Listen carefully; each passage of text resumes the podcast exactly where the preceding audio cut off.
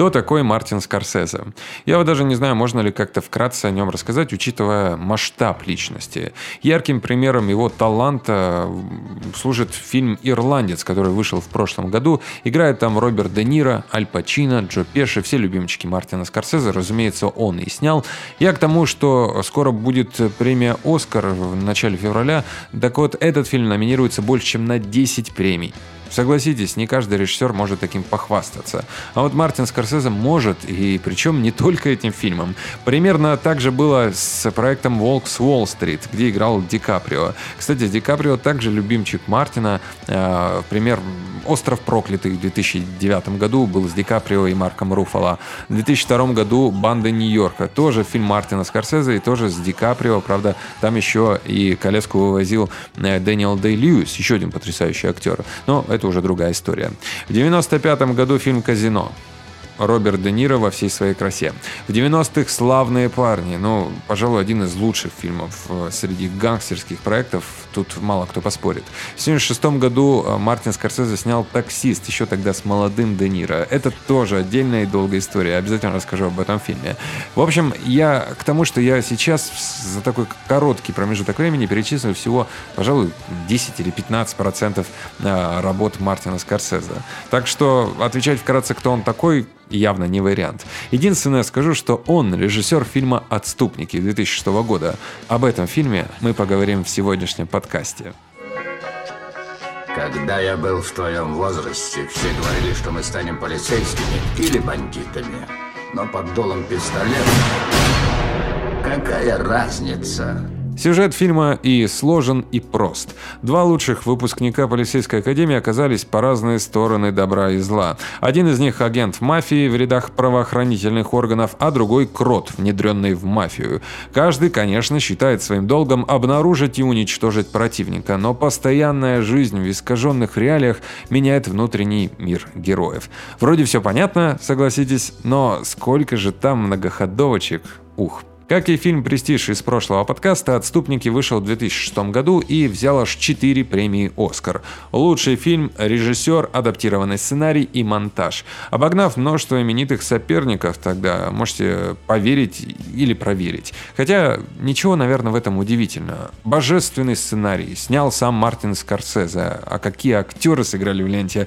Ди Каприо, Мэтт Деймон, Джек Николсон, Марк Уолберг, Мартин Шин, Алек Болдуин. Это уже тоже много о чем говорит. Кстати, о божественном сценарии. Может, кто-то не знал, но «Отступник» является ремейком гонконгского триллера «Двойная рокировка», вышедшего еще в 2002 году.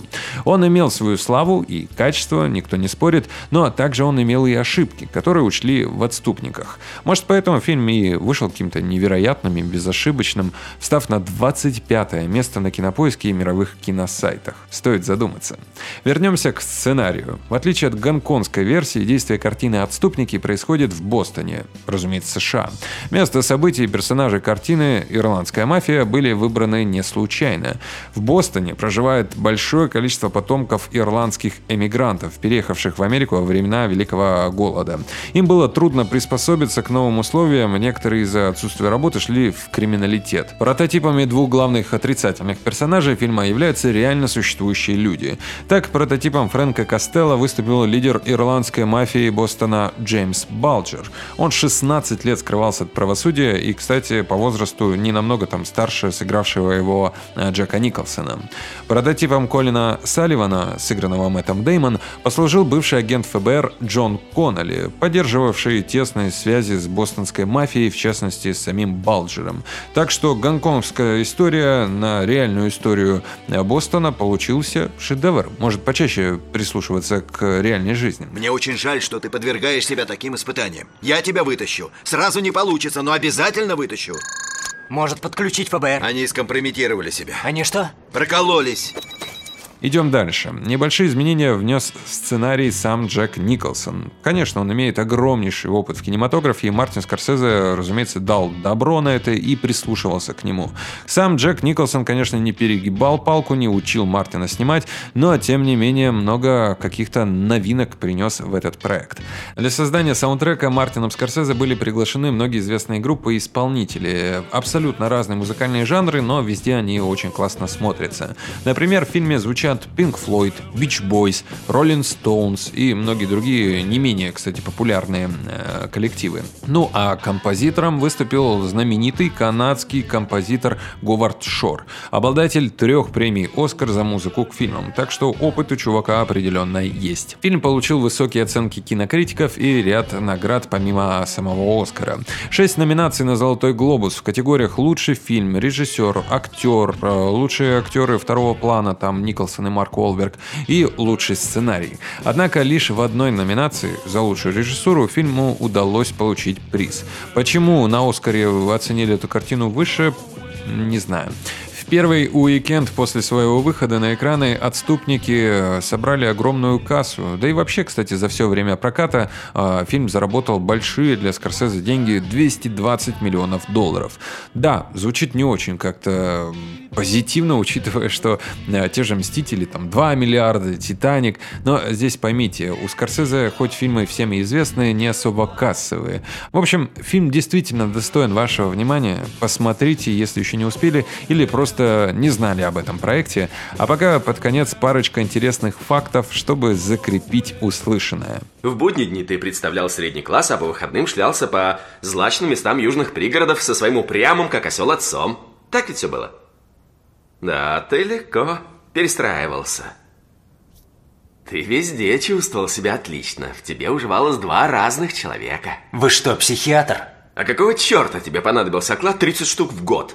И даже сам Зигмунд, мать его, Фрейд не нашел бы на это ответа. Расскажи мне, что ирландский ублюдок вроде тебя хочет делать в полиции?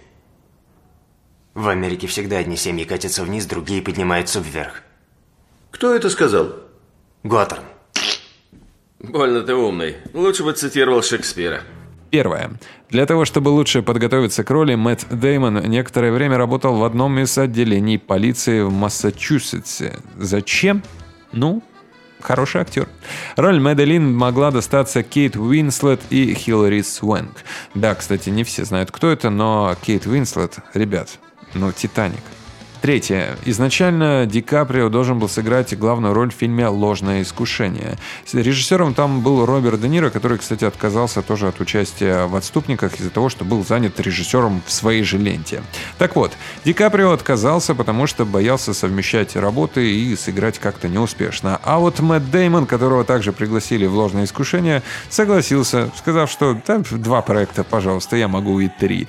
Вот такие вот перипетии в киноиндустрии. Ну и последний четвертый факт. Слово «фак» произносится в картине 237 раз. Пожалуй, это самый важный факт. С вами был Глеб Новоселов. Смотрите только хорошее кино.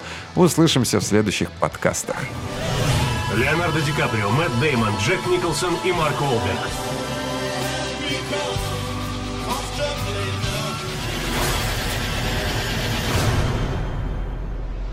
Отступники.